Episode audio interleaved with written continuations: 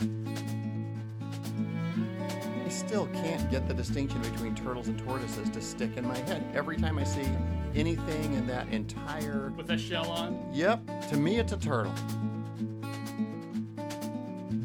We called them in our house when my kids were little no thank you bites.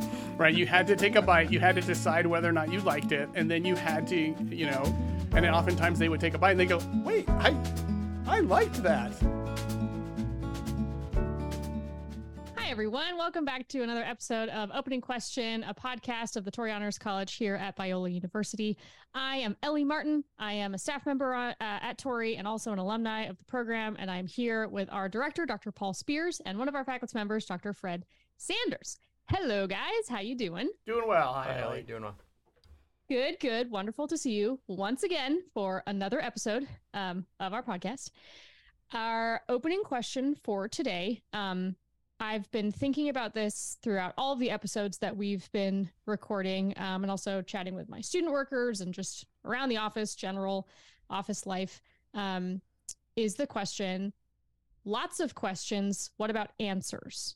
So, a lot of our pedagogical technique here in Torrey is to start session with questions. We spend a lot of time asking more questions throughout session, and sometimes sessions are quite inconclusive. And you're just like, okay, well, three hours are up. The conversation's not over, but the three hours are up. So, see you guys next time.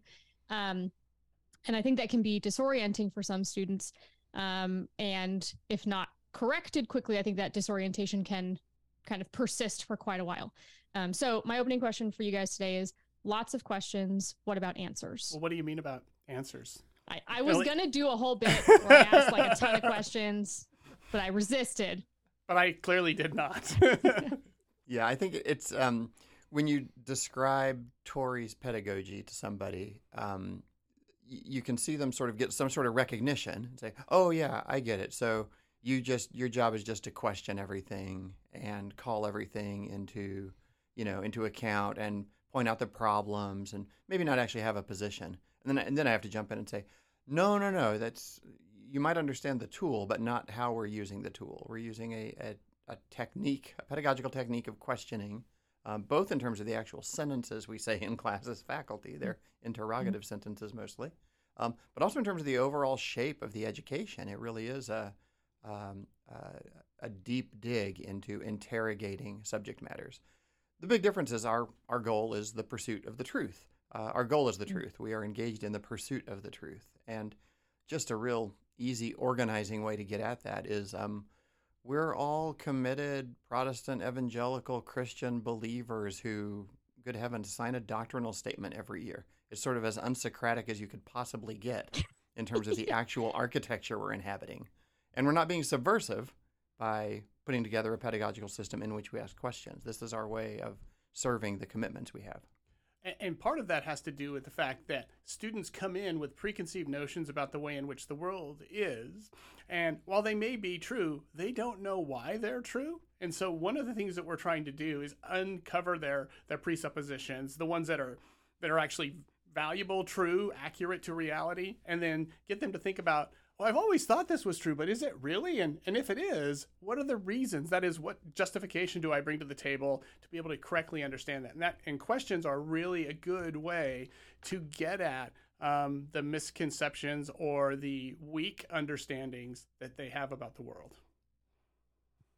And for what you said about the fact that we all sign the doctrinal statement that we all have the same basic um, worldview, um, I think that is really critical. I think it's really critical. I want to know what you guys think to make sure that everybody is on the same page in the classroom because we have an expectation that you're coming to that we're all coming to the text with a certain view of how the world works in mind um, that we believe that there is truth to be found that authors can be right or wrong or some you know variation therein um, and when everybody has that same ground to stand on from the beginning i think it makes conversation a lot more productive Yeah, and just to make a distinction between uh, faculty and students, Biola faculty all sign a doctrinal statement. Um, Biola students are admitted uh, sort of on, on testimony, right, by, by profession of faith, uh, but aren't held to any particular doctrinal standard. Um, so, so we're not um, yeah, we're not having we don't have the same expectations, you know, of the incoming college students as we do with the tenure track faculty. Right, Mhm. right. Yeah, and, and I think that one of the things that's happening too is that we have a, a really deep commitment that together we can be examining an idea or an argument, and that because reality is such a thing that gives us all access to it, we can be working towards the same goal. It is not like, oh, your truth and your truth. They're all different sets of truths out there. There's and then occasionally students will say something like, well, then there's truth, but then there's big T truth. And we have to sort of, you know, then we have to go Socratic on them and saying, what would be the difference between truth and big T truth? And they state things like, well, you know, like true, true. And again, that's where the Socratic, and it's not really Socratic, but the dialogue driven um, push becomes really important. So say more about that. Say why you think that. What does it mean when you deploy that? And sometimes what you get students to recognize is that even having a discussion in class and the fact that we think it is actually effective and the fact that they've actually experienced it as effective is um, a tacit um, admission that the way in which we get at the world is pretty unified. And the fact that even we can read books from, you know, 2,000 years ago and the way in which even those authors see the world and that we can what have some resonance with it is actually also a testimony to the way in which um, reality becomes what available to us. Yeah. And so just to say out loud, part of the great books tradition's commitment to like, you know, why why would you do this? Why would you read a bunch of books and discuss them? Um, you know, proven text, classic text, and all that. Um, it's a commitment to the idea that these great texts are not disposable idea containers, right? If if they were, you know, disposable idea containers, it would make more sense to crack them open, extract the ideas, deliver those in a simpler format, Yeah, um, and move on. That'd be a, a lot more efficient if that's the phenomenon we were dealing with.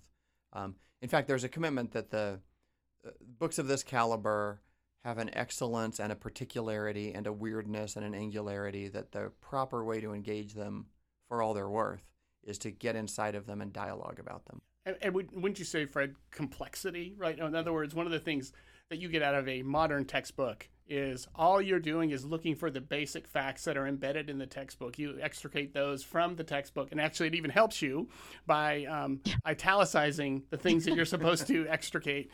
And so you actually don't even you don't have to learn how to think about the argument that the author is making. You just look almost literally for the visual cues, and then you act accordingly to those.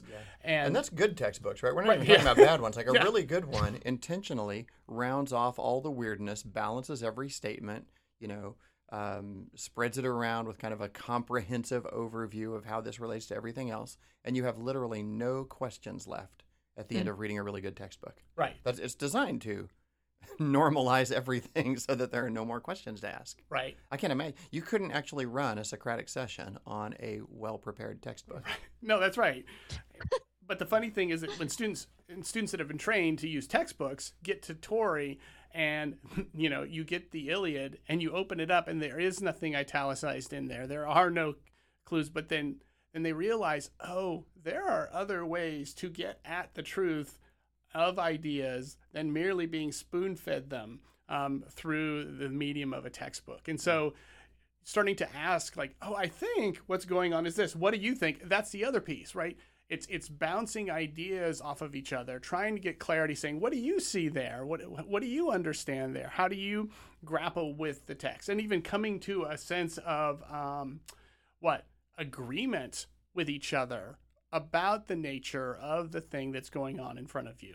And and that becomes really important because the, a lot of the questioning is moving towards a certain refinement of an understanding of a passage saying i think this is what's going on. What do you think? And then somebody will jump in and say oh yeah this is what's going on. And, I, and somebody will say wait what we're missing though is this other page over here. And then you'll start building an idea hmm. that i don't think could happen without the mode of questioning going on So, in actual practice, th- this often does look like something really frustrating. I mean, you know, a standard uh, student experience is you come to class, you're smart, you did the reading, you're, you know, conversant with all kinds of stuff, and you say, So Plato thinks there's a higher world in which the form of a chair is there, and all the chairs we see are like participating in the form of the chair. And then the professor just goes into hyper annoying, interrogative mode, right? Yeah. Like, where does Plato say that? Oh, you mean one of the characters in this dialogue begins a paragraph by saying, let's imagine that it's this way, and then sketches out something like what you just said, but by the way, without ever mentioning chairs. It's a Right. dead giveaway that you're looking at the secondary literature Right. if you start talking about Plato's chair. Oh yeah, or you're or if you say something like I'm being appeared to chairly, right? yeah. So it's hard to tell that kind of professor, you know, sort of our style of, you know, Torrey Honors College Socratic uh, uh, tutor tutoring. That's what we call it, tutoring. Um, it's hard to tell that apart from the, um, you know, the philosophy professor who stumbles around from classroom to classroom and seems to question his own existence. he's not sure he's there or you're there. And if you can actually get him to answer a straight question, like what, what is the goal of our instruction, professor? It's like, well, that's what we're here to find out. You know, that, that, that Then you of- want to ask like, have you even prepped for this? there, there is a kind of relativism that takes the entire goal of higher education to be simply dismantling all stable constructs. Hmm. Sometimes that's for a political end, but sometimes it's just like an indoor sport that you're not sure why it's happening, and it can only happen in a very controlled Right. environment. and so that's when you want to start calling this is a mess with freshmen 101 right in other words they because they students have the right sense like i should get something out of this class now they're not clear what the something is and oftentimes what they do is they think the something is is a list of facts we, um, in our last uh, podcast we talked about like going home and trying to tell your parents what was going on in class or what, what you've learned up to you know Thanksgiving. And I think that what everybody wants is a list of facts, and then you feel like okay, something was accomplished here. And I think the same thing happens when you lean into um, asking questions. You want a certain kind of result, and it doesn't bring that kind of result. But I would argue because it isn't meant to. So I don't know if this was other folks' experience when they started Torrey, but my experience was I think it was the first time that I was asked to contend with a argument, an argument um, that held a lot of weight and was very important, but was also not scripture. And the reason I say that is because I remember very strongly. Sorry, this is embarrassing, but um first semester I I had a, a moment where I was like, "Oh, that's right. Dante is not the Bible." So I can I can like not agree with him. But that was like very earnest. Like I actually had to take a step back and be like, "Oh, just because somebody says something doesn't mean that it's true." Right. I don't know if that's like really bad that I No, no, that's that really important. That, I think Yeah. that's a really important moment in in one's intellectual development. Is like I can actually wrestle with the text, come to understand what the argument is inside of the text. That is, what is the author saying? I I oftentimes like to say that what you want to do is you know share what you think is going on in Inferno, and if Dante were there, he would look at you and say, "Yep, that that is about right." Say it in Italian, but you know whatever that would be. Um, and and I think that's what our students misunderstand. They they think that they have to agree with everything, and Yeah. what they need to do is understand the nature of the argument being made by the author, and then critique can happen. You can have all kinds of interesting conversations about whether or not that's an accurate depiction of whatever the author is arguing for, and then off you go. Right? You realize, oh, so there are steps. I can't just leap over like what Dante is saying. I have to actually contend with it. And then I make some moves about whether or not I think it actually is germane hmm. to the pursuit of reality. So I could see how you'd get that impression as a student, you know, that you had to take these non-biblical Yeah. texts with the kind of ultimate seriousness and and you know um, correctness. It's because uh, we use the same basic approach to a text using our Socratic method and our kind of presuppositions about what it's going to take to read this well. We use that same approach to the Bible and to other texts, um, both books that we think are, uh, you know, substantially right about what they're doing, um, and books that we think are dangerous in certain ways. We we bring the same set of this is a great book, and how are we going to handle it? We're going to handle it this way. I mean, a, an easy example is we always gamble on the coherence of the assigned text. Yeah. That's not because we think every text in the universe is coherent. People are writing bad books and contradicting themselves all the time. But the select set of a few dozen books that have made it into what we get to do for four years, I don't know, maybe it's 50, 100, I don't know what it is. Anyway, um, it is best to gamble on them being coherent as opposed to reading it and saying, oh, well, Dante contradicts himself here. You know, Hmm. Homer seems to be a, a, a band name for a group of minstrels sort of working their way through the ancient world. And obviously it's editorially sloppy. You'll just never get anywhere there. Like, if if the text is contradictory, we should have eliminated it from the reading list.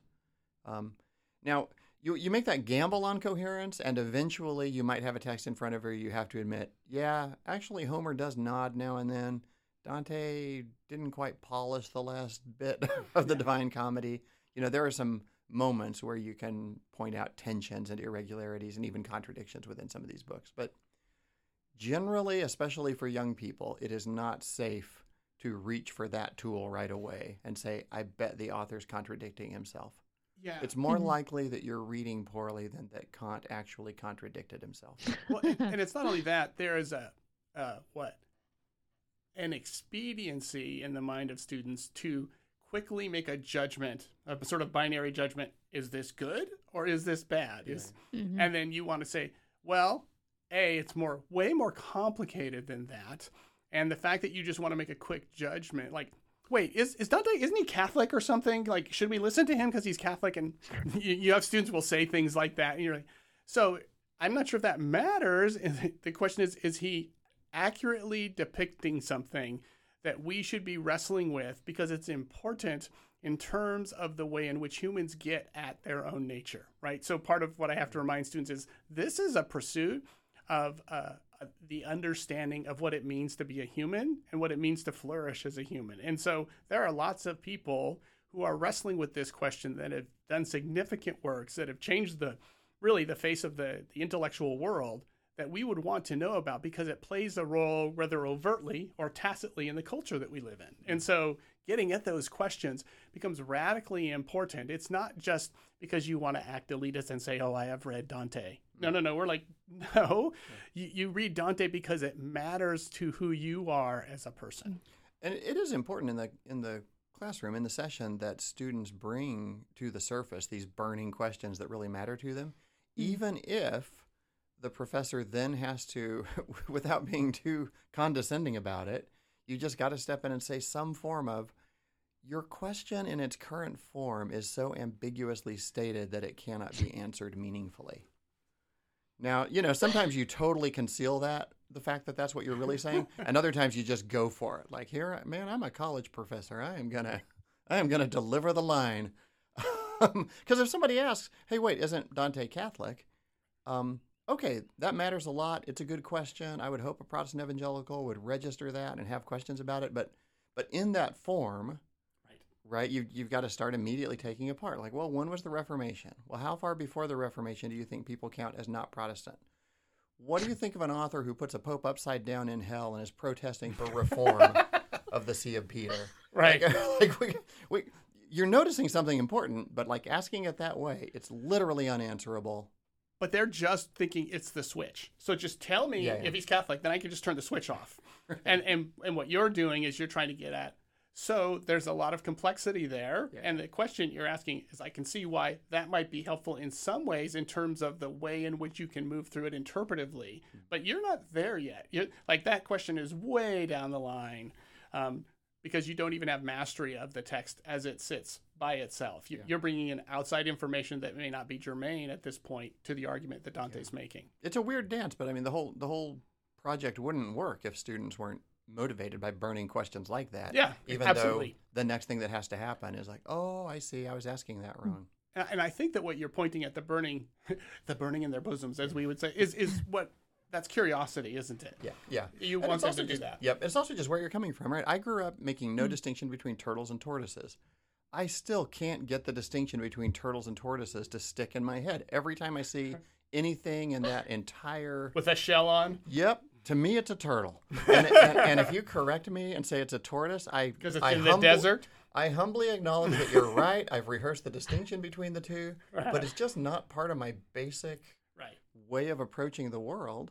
And so you know, it's an area in which I will just continue to be inaccurate until I successfully reform my epistemic structure. Well, I'm glad that we brought that us to this place where we can talk about that because this is really more of an intervention about your turtle tortoise problem. if if I were just belligerent and dogmatic about it and said, "No, you tortoise people, you're lying. It's a conspiracy," that would be like, no, I, I ideally I should correct my classifications. Yeah, your Slightly less- taxonomy is my is not- taxonomy is yeah underpopulated. If I'm not going to go to that effort, and apparently I'm not, um, I should at least humbly admit that I'm wrong and everyone else out there making the distinction is right. or that you just haven't you have chosen not to Yeah, pursue that le- what, level of thinking Yeah, right mostly I don't care. right well and but i also tell students it's okay to not care about some things you have to i mean there are lots of ideas in the world that are um, unimportant that you could get lost in. And then there are ideas that you really should know about because they play a significant role in the way in which you navigate your existence. And that's and that's one of the things that we want to do is like which of these questions that we're pursuing in class is actually important? And why are they important? And that forces the students to what? Assess their own um, internal commitments and paradigms and then what? Scrutinize them at a very high level ask themselves hard questions about why that matters to them and why that should matter to everyone else in the room as a matter of fact And the the question is just the the coin of the realm. Like it is the one Yeah. tool of choice for pursuing that kind of clarification. Right. And you know, you could start getting into the weeds about this, but human beings are distinction makers. They're like, is it this or is it that? Hmm. is it this or is it that? And you ask that question all the time. You don't ask it overtly, but you're saying, is this good for humans or is it not? Or is this a true representation of this idea or is it not? Um, and, and one of the things that we're wanting them to do with questions is to use that tool to make important dis, uh, distinctions between things that are accurately um, what depicting the way in which things truly are. And that's but but that's really important to be able to do that and to see that tool as not something that is just what a bad coffee shop moment where people are smoking clove cigarettes and going, well, what is that anyway? Right? It is actually no, it's a real tool that gets at the fundamental nature of our of our realities. I think we ask students to withhold judgment on a text like, well, I don't agree with that. Or, well, I don't think he's right there. Or, well, I don't know. Like, we don't really allow students to do that in class. Um, so for me, it went from like the movement I had to make was, oh, right, everything's not inerrant. Okay, so I should be able to like disagree with some things. And then the move is to, okay, now I understand that we are here to talk about the ideas of the text in front of us, not to talk about whether we agree with them or not here in class. Like that's not the point of class is to decide whether or not we agree personally. Yeah, and even even at a lower level than agree disagree is the like don't like distinction, which uh, every, every tutor has to decide. Really, every class has to, uh, every cohort has to decide decide for themselves. Do you sort of s- happen to mention what you like or don't like when you come into class, and then get it out of your system because you know like that doesn't matter, right? oh, I didn't like it. Great, who cares? Let's talk about it. Right? like your like, your thumbs up or thumb down click is not really relevant to what we're going to spend the next three hours doing. Or the other route you could go is um, do not permit it at all. You know, sort of as a tutor or even as a sort of community standard of the cohort. We do not permit people to come into this classroom and begin announcing what they like or don't like, or even necessarily what they agree or disagree with. Yeah. Um, you either stifle it or decide it, it's unstiflable. Let me get out of my system. Okay. Whew. Yeah, but I also think that students have to move away from the fact that something that they're unfamiliar with often leads them to saying, "Oh, I don't like that. Why don't you like it?" Well, it seems A hard and B it's unfamiliar and I don't know if I want to work that hard, so I'm just going to dismiss it so I don't have to do the work that's necessary to actually engage it to see if it's valuable. They just they act a little bit like and we all do this at times right?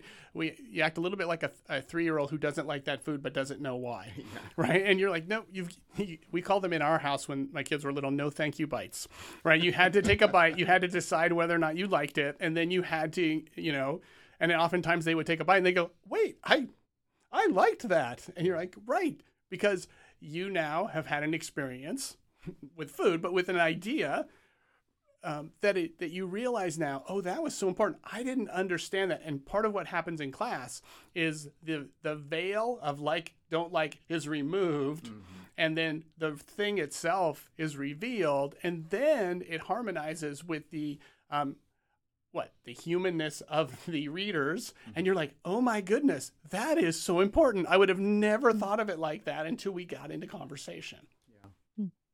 And you can make statements like, I don't like this book, but it has enforced a way of thinking on me that I knew I had to take on board and live with. Or, I don't like this book, but it's life changing. Or, Milton is an annoying jerk and the greatest poet.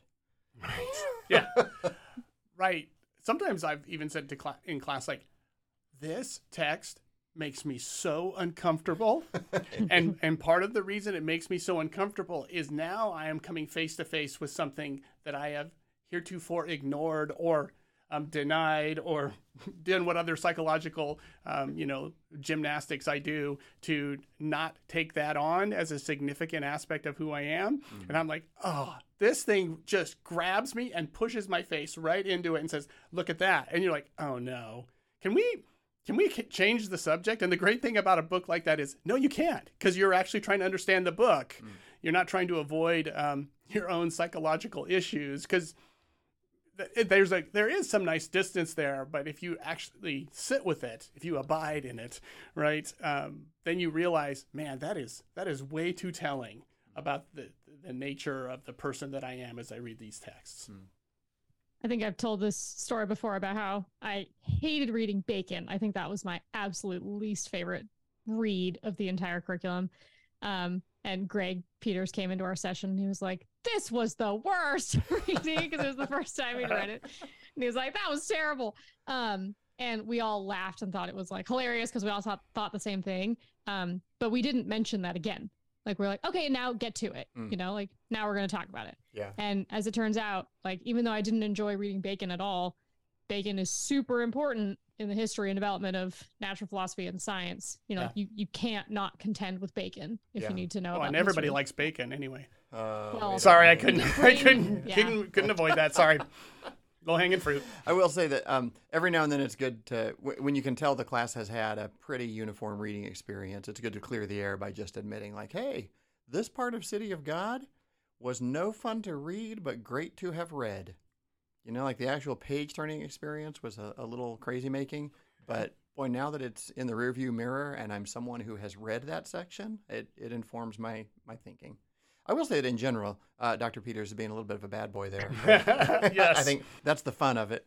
Um, in general, Torrey tutors tend to take on that. I'm going to pretend I enjoyed this whether I did or not. It's just a question of whether you can true. sell it, right? I taught middle school art appreciation for a while, and I think about half of the impressionism is too pretty. You know, like uh, not into it. Um, I mean, the other half is amazing, and everyone ought to, you know, uh, only, only a but Philistine you could really not love appreciate water it. lilies right But when I when I'm the when I'm the person who gets to show the seventh graders impressionism, I am going to pretend it is my favorite art. You know? so something like that is part of the pedagogical package here. I just want to point out, since we're it's a podcast and you couldn't see it, when I said that about the water lilies, the face that Fred made was one of disgust. So I, I just want to. Your observation is too ambiguous to really respond to. there are different sorts of water lilies. That is that is true, but he knew what I meant. I think I'm trying to remember. I, I think I was in a museum with um, Melissa Johnson, our dean, a Torrey alum, um, and we were looking at some impressionism under natural light, and clouds, you know, s- scudded across the English sky as they tend to do, and all the colors and the painting in front of us changed, and I think I gasped Hmm. aloud. which is not not my standard way of being in the world, but it was just. Uh, I mean, it, it was like you were looking at a movie instead of a flat canvas. I mean, all, all the colors just danced around. Anyway, that kind of experience is waiting in impressionist paintings for people. And when I'm showing them to seventh graders, I'm going to try to, you know, open up their eyes to this world of that kind of painting. Same thing with Torrey books. Unless you cross the line, and realize we all hated reading Bacon so much, I might as well just say it out loud. Yeah. And if there's one student who disagrees, you know, hand them the mic and let them say why, what's why they're so messed up that they enjoyed that. But it is it is part of that is is a recognition of um, of the weakness of your own um, capacities and um, understandings and even your willingness. So, so one of the things that you're doing, even if you go in like like Dr. Peters did and admits that there's something tacit in there where everybody's like, okay, so you admitted it, but we all agree that that's not the right way to go about this. So we're going to go into the text and we're going to we're going to really wrestle with it. So he he said the thing, but he gave it the honor. So yeah, exactly. Like, yeah, we we then he was he he then said like, all right, well, let's talk about it. You know, like that was it. That was that was the beginning of the conversation, not the end of the conversation. Right. Lewis talks about the fact that he does not like to be in the world of little children, mm. but he says, "Oh, but I know that that means there's something wrong with me." So you can admit where your lackings are, um, and and still engage the text in a deep way. And so it isn't about like what my favorite flavor is. It's actually about what's the most human thing I can do and how do these texts wrestle with that and if they're really effectively doing that then I ought to be engaged with them even if it's not the first thing that I think about doing during my leisure time. I also think another thing that is worth saying out loud is the sheer amount, the sheer quantity of new ideas that students are being fire hosed with. Mm, yeah. Like, for instance, um, raised Baptist over here, grape juice and and crackers for communion. Absolutely no wine.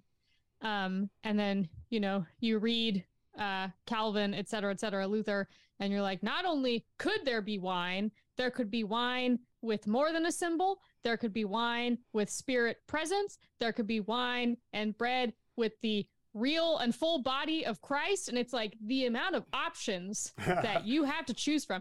And so I, I think the experience of that, I think can be a little um what's the word paralyzing mm. for students because it's like I thought that there was only one way to think. Aren't we all Protestants? right, and then you know you're sitting in class, you're like, I believe in the real presence, and you're like, walk it back, walk it back. Yeah. Um, and and so I think for students, the it's like I didn't even know that I even had the option to think that yes. way, and so if there are those options and people believe those options, what am I supposed to do?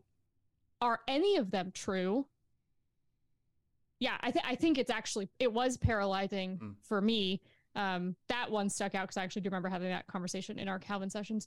Um, but that is one example of literally hundreds of ideas that you're encountering in Torrey over your four years. Yeah, yeah, that's and that benumbing or paralyzing element of it. You know, you come in basically sort of with the turtle tortoise distinction, and you're asked, and on the Lord's Supper, it's like it's either a mere sign or it is trans, you know, um, uh, transformed into the literal body and blood of Jesus. Um, right. And those are the two options. So which is it? Right. And yeah, then you right. think, well, look, I'm not like hiding anything. It's just there are a number of other considerations between those poles um, that you know. And then you say real presence, and you think you said transubstantiation, and it just takes some time. Like, all right, let's read a couple, yeah. read a couple of Anglican documents here. Like, this is clearly not transubstantiation, but it is real presence, etc. Anyway, the result of that sort of dive into a number of distinctions and options is it can be a, a sort of a a, paral- a paralysis um, or a uh, let a thousand flowers bloom like oh i just found out there's nine categories so i guess nothing can be true. Yeah. Right. Right. And we don't have we don't have a professor standing in front of the classroom saying this is the right one. Yeah. and they're like oh this is the way. good. Right. I don't need to think about it. Yeah. so I've had, thanks for that. I've had times training new faculty, and, and especially we don't have a lot of adjunct faculty, but you know we've got some good ones. Um, I, where one of the main things they're trying to get their mind around for leading a Torrey session is okay, so everyone's saying all sorts of stuff and we're running around in circles all through the text and it's all great and very high level, but when do you tell them what the truth is? and and I've had to sort of break the what seems like bad news like you actually don't mostly. I mean it's very rare. Every now and then someone can be so wrong about something with such an immediate spiritual danger that you sort of need to symbolically take off the Socratic veil and let them know, I need to talk to you about this. Sometimes you can do that by giving a tiny, tiny, I want to say lecture. I mean, that's what it is, right? A series of true sentences that um, advocating for the truth as you see it. Um, sometimes you can say, I would be glad to talk with you about this in office hours, and you'd better go immediately add a few more office hours to that right. week. Um, uh, other times you can just bluntly declare, um, well, we reached a conclusion which just isn't right and you know, good job on the process, but we came out the wrong end of it. Yeah. I, years ago, I had a session with students on Locke, and these are intelligent students. Some of these people went on to get graduate degrees in philosophy, um, but they read it and decided that he really liked innate ideas. Hmm. And for three hours, I was I broke a sweat. I was problematizing that. I was asking him questions. I was pointing to sentences, um, and we just couldn't get anywhere. They just were sure that John Locke was in favor of innate ideas. So we finally got to the end, and I had worn myself out, you know, and I had decided I will not lecture. I'll just keep asking questions. Nothing worked. So I had to end by saying, well, the conclusion you've come to is the opposite of what every other reader who's ever picked up this text came to. But good job. like, hmm. I think you're wrong. Everyone else thinks you're wrong. Locke thinks you're wrong. I don't know what to really do with that. And they were kind of hmm. mad at me, like, why didn't you tell us before this? This is, you know, it's the end of the session. I'm like, oh, it's not my job to tell. I mean, we've got the text in front of us. If if you can't hear Locke, why would you believe me? Yeah. Hmm. One the other thing I was thinking about, and and I think that's really a good moment where you realize that sometimes, well, and it's going to be more seared in their memory too, actually, positively, right? Where they're going to be like, oh, yeah, this could really happen. I could really misunderstand. Not only can I, but a group of us can misunderstand, even though we're trying really hard. And and actually, that's not a failure either, right? And so, oftentimes, what students think about too when they get to the truth is that was successful, and that whatever goes on in class that doesn't yield some sort of um, s- two or three sentence claim uh, is then unsuccessful. And so, what we're trying to say is, no, no. What's actually happening is, well, I like to describe to students this way: there are um, there are um, known unknowns, right? There are things that you know you don't know, like I don't know quantum physics. Um, I kind of know what quantum physics is. I don't. I don't have a deep understanding of it. But then there are things that the students, and we were talking about this earlier, I think, um, but not this explicitly. There are things the students don't know that they don't know, and that they need to know. And one of the things that um, engaging texts like this and asking questions, um, it what it exposes the way in which um, the world exists, but they have not thought of it conceptually yet. They have they have not engaged that category. They have not thought about the fact that things like there are things called circles, and they're not one instantiation of it. You can you know you can think of it mathematically, you can think of it physically, and then there's this nature thing, this thing called circles. And they're like, wait, what? And you start talking to them about the different ways of talking about reality, um, and they just haven't conceived of it yet. That's not bad. And actually, that's a great opportunity because now they've been disabused of a. They haven't even been disabused. They've been exposed to an idea that is a necessary thing for them to be able to navigate the world effectively because it's an important category. But there's a lot of things out there that they haven't yet engaged, and that's okay. But I would just add that questions are the tool by which that happens. If I just tell them things, they don't feel it in the same way. They don't hmm. experience it in the same way as if their discovery of a of a new idea, a new concept, or something that they're lacking, that the the aha moment, even if it's a negative aha moment, like wait, I didn't know I had to know that thing. I didn't know I like I didn't even know that existed. Like okay, let's back that up.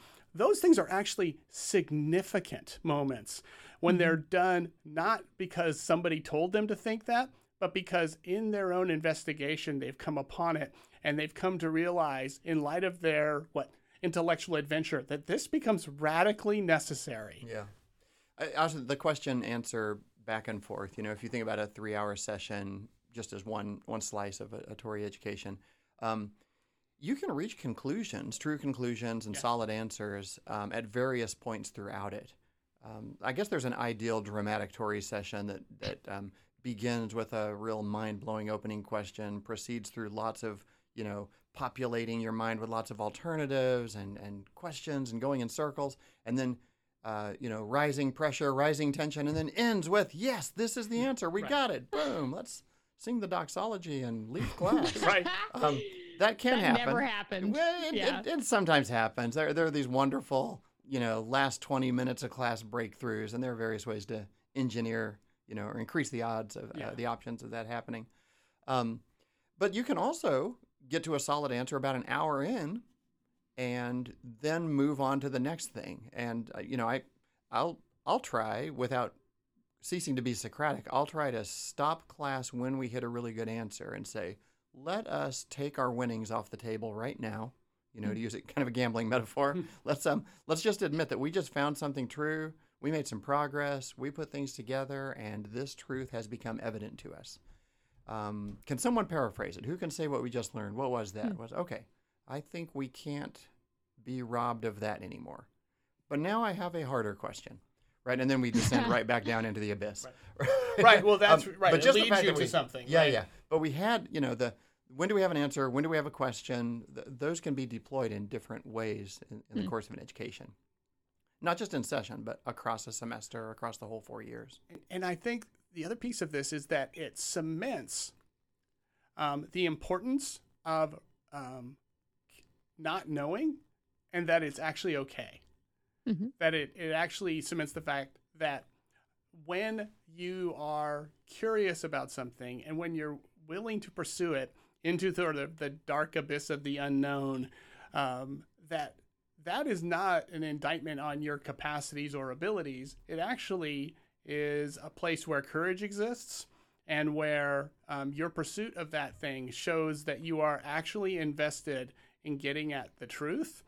And so, what it does is it sort of pushes up against um, what I would say would be a modern educational convention, which is you need to know all the answers. You need to perform and you know repeat those answers. That's what's really true, and then you move on once you've sort of mastered that set of of, of information. And here it's like, nope. Even when you master sets of information, it's only a tool by which you engage the next cool thing that you don't know anything about or that you don't know enough about that you're now curious about. You wouldn't even have known to be curious before. And now you actually know and you're like, "Oh, let's let's jump in with both feet on that because this is going to be a real amazing experience as we uh, unfold that idea." We're quickly running out of time, but there is one more thing I want to talk about before we finish, um, which is I think you mentioned at the beginning, Fred, how we uh, read scripture and the difference between reading scripture and uh, reading the other text. And just to frame that, you know, like I said, when I started, I had to be disabused of the notion that all texts were inerrant. It's like, oh, okay, I can I can read Homer and he's not Jesus. Okay, that's good to know. Um, and then you kind of you kind of remove yourself from that and and you think okay well i can question what's in these texts. And then th- i think the the issue becomes when you take that all the way and you're mm. like okay well there's some truth some not truth in all of the text that we read and and that's all of the text that we read. And i think the danger is that you can then just apply that hermeneutic to scripture. Um so i want to talk about that and that we don't apply that to scripture. And we do believe it's inerrant and we do believe um, that it has the gospel and the truth mm. in it. Yeah. Yeah and it's important to um, be who we are and also be intellectually honest about this and you know discern in ourselves when we've got bad habits of hiding from the truth just by like constantly pushing the yeah but the whole bible's true. Like okay like don't don't use that in such an anxious way. Yes the whole bible is true. Um, um, one one thing to say is that partly it's still just good inductive reading of the text. Like the Holy Scriptures, considered canonically, um, make higher claims for their own truthfulness, reliability, and um, intertextual reliability. You know, by which I mean, um, sorry, I should have completed that first sentence. Make higher claims than the other text we are reading uh, for for their own reliability.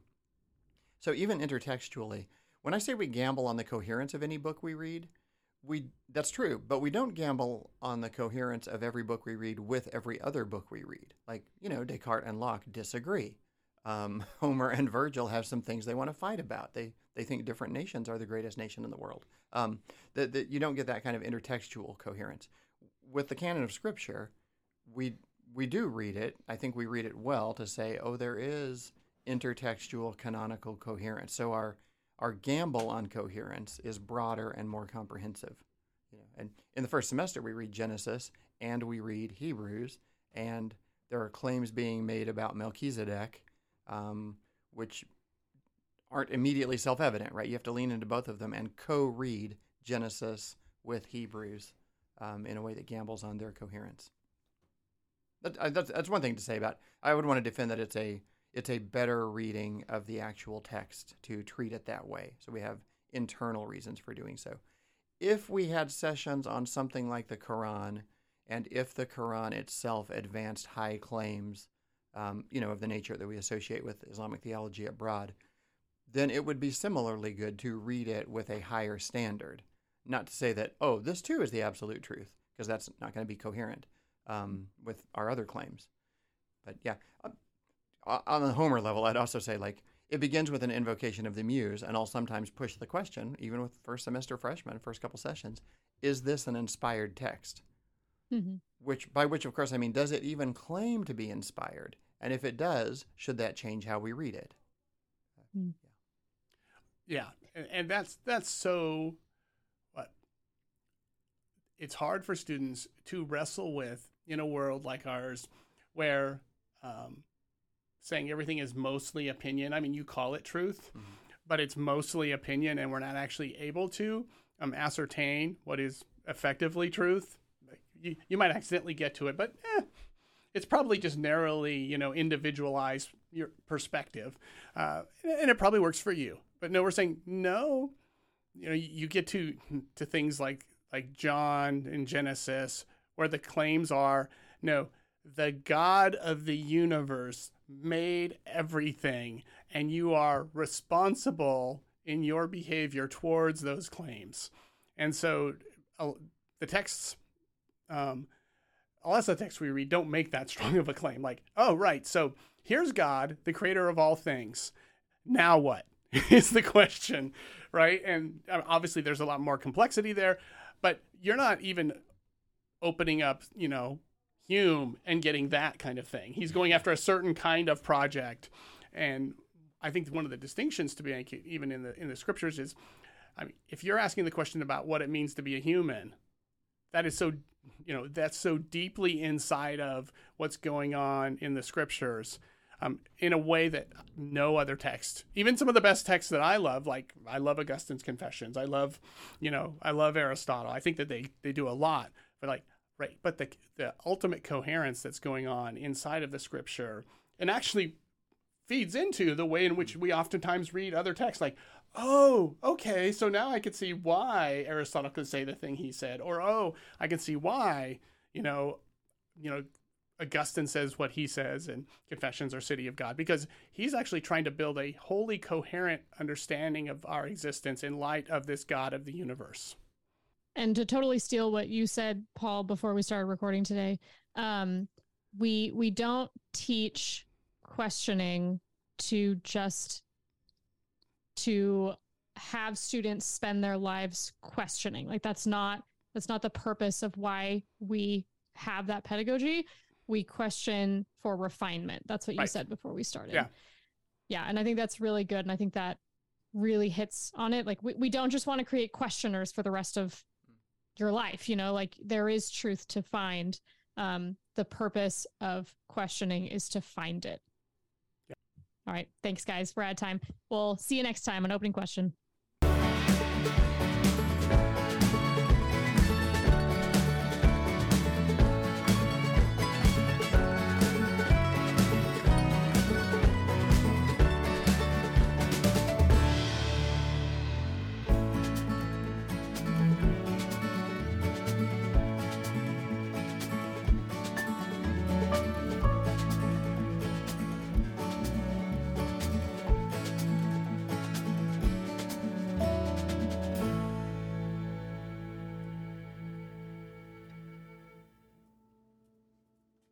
unless it's doing hip hop hippity hop hip oh hip oh hippity hop and no. hip hip having it don't stop pop pop hippity pop